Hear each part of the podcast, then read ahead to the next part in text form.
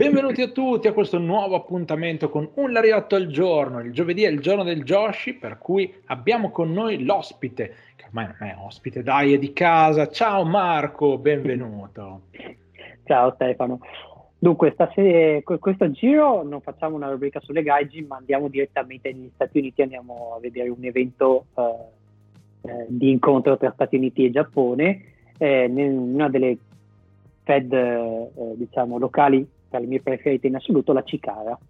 Uh, bellissimo, bellissima introduzione perché la Cicara è una di quelle cose che è rimasta nel cuore. Lo sappiamo molto molto bene che l'abbiamo seguita, quindi Marco, vai, sparaci questo lariatto. Allora, siamo nel 2016, eh, siamo al periodo della Women's Revolution, Women's Revolution da tutte le parti, c'era la WWE che ci faceva due maroni così perché anche loro hanno scoperto che esiste il wrestling femminile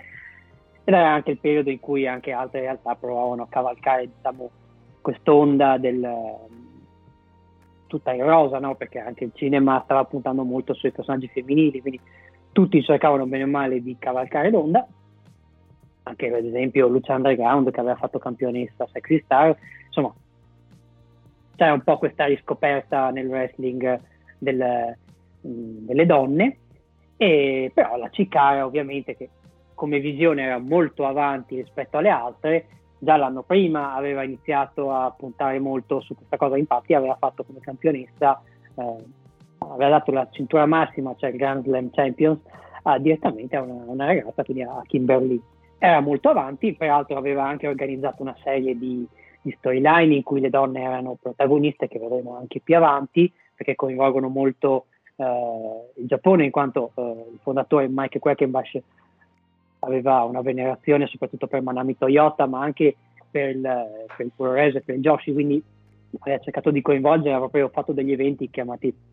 Joshimania, in cui eh, aveva chiamato molte delle ragazze dal Giappone per fare questo crossover. Nel 2016 però era stato, eh, erano state protagoniste principalmente grazie a uno degli eventi principali della compagnia, cioè il King of Trios, il torneo a, a tre, quindi con squadre composte da tre persone, eh, che annualmente veniva fatto e proposto. Quell'edizione in particolare aveva visto parecchie eh, squadre a tema eh, composte interamente da donne o anche no, non solo, c'erano alcuni eh, team assortiti perché eh, comunque andava molto l'intergender, infatti già da prima non era raro vedere delle donne lottare contro gli uomini, ad esempio c'è appunto la stessa Kimberly che aveva un team con il mostro e il ranocchio in cui lei faceva la principessa, fedele al suo, al suo ruolo, ma ce n'è anche un altro in cui c'è una lottatrice che oggi vediamo in All Elite, che era Ruby Soho, che all'epoca si chiamava Ivy Lovelace, che partecipava con altri due lottatori, però c'erano anche dei team eh, totalmente al femminile, uno era ad esempio la rappresentanza della Shimmer, che aveva Kenny Laré, aveva eh, Solo Darling e eh, Crazy Mary eh, Dobson, che ho più conosciuta dopo come Sarah Logan, vabbè, piuttosto dimenticabile in WWE, comunque aveva partecipato e nel primo turno aveva lottato contro un team, a proposito di WWE, di div- ex divas, anzi delle divas tra le più famose, c'erano Mickey James, c'era Victoria e c'era anche Jazz, meno diva rispetto alle altre, però insomma uh, un Highlander, visto che continua a lottare ancora adesso, insomma, un signor personaggio e anche signora lottatrice. E questi due gruppi si erano affrontati insomma in un, una sorta di provocazione, perché infatti le tre ex WWE dicevano di essere le vere pioniere della Women's Revolution, che poi è diventata una barzelletta, visto che poi con gli anni quasi tutte hanno detto ah oh, no l'ho cominciata io, no l'ho cominciata io, tra un tra un po sono stato io perché insomma sì, un giorno mi sono svegliato. Vabbè. Ad ogni modo sono affrontate le, le ex WWE hanno pure vinto l'incontro, quindi sono affermate come top il, quasi del torneo. Però non c'erano solo le americane, c'erano anche le nostre Gioshine finalmente, c'erano due rappresentanze. Una per le Sendai Girls, chiaramente perché Meiko Satomura era già ormai diventata eh, da furba imprenditrice ma anche da simbolo eh, della sua visto che ormai era, era abbondantemente alle spalle e lei aveva ormai consolidato le, la sua promotion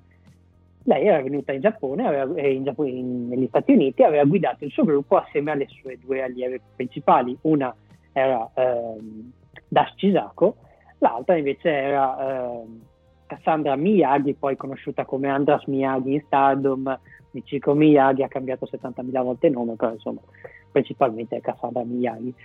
Dall'altra parte invece l'altra promotion che si è presentata era quella della JWP, capitanata dalla sua presidentessa uh, Command Bolshoi, e che si era portata dietro due, i due nomi principali. Una era Hanako Nakamori, eh, Ace, eh, che, aveva, che era venuta dopo, diciamo, in linea di massima Arisa Nakajima, e poi Manami Katsu, che era un altro nome di, punto, di punta che però eh, si era diciamo, eh, era venuta da un brutto infortunio, aveva recuperato proprio in tempo per, appositamente per andare a lottare negli Stati Uniti dopo che era stata fermata un brutto infortunio ai legamenti che quasi aveva interrotto la sua carriera. Questi due team non, sono stati i protagonisti della rassegna perché sono arrivati fondamentalmente in finale, mm, eliminando tutte le altre, le altre squadre. Quello della JWP ha rischiato molto nelle, nelle semifinali, dopo aver eliminato il, il team dei principali eh, antagonisti della Cicara di allora, che era Hallow Wicked e Jigsaw, tra l'altro. Eh, questi tre per rappresaglia avevano attaccato pesantemente proprio Manami Katsu, colpendola proprio al ginocchio, proprio quindi eh, rendendola quasi impossibilitata a lottare. E quindi storyline fondamentalmente la GWP erano in, neanche in tre, ma in due contro tre, eh, si erano trovati in, quasi in inferiorità numerica. Però alla fine e infatti alla fine eh, a vincere era stato proprio il team di Meiko Satomura che si era presa chiaramente eh, la gloria, eh, però insomma eh, dando giusto risalto alle avversarie di turno. Però un bel torneo eh, che consiglio di recuperare. Ehm, l'anno dopo le Sendai Girls sono ripresentate nuovamente in, per difendere diciamo,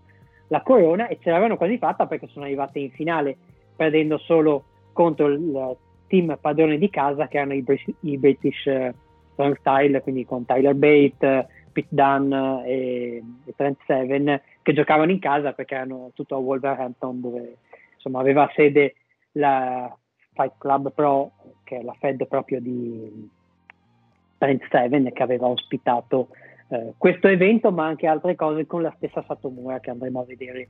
più avanti. Eh, L'anno successivo ancora, quindi nel 2018, sarebbe stato il turno di un altro team eh, totalmente Joshi, che era quello delle Tokyo Joshi Pro, che si sono presentate come le Freedom Fighter, Freedom Fighter non ricordo male, in cui rappresentate da Miyu Yamashita, eh, Shoko Nakajima e eh, Yuka Sakazaki. Quindi insomma, è diventata una sorta di tradizione che purtroppo con la chiusura della Chikara non vedremo più, però insomma, speriamo di vedere altre iniziative simili. Insomma.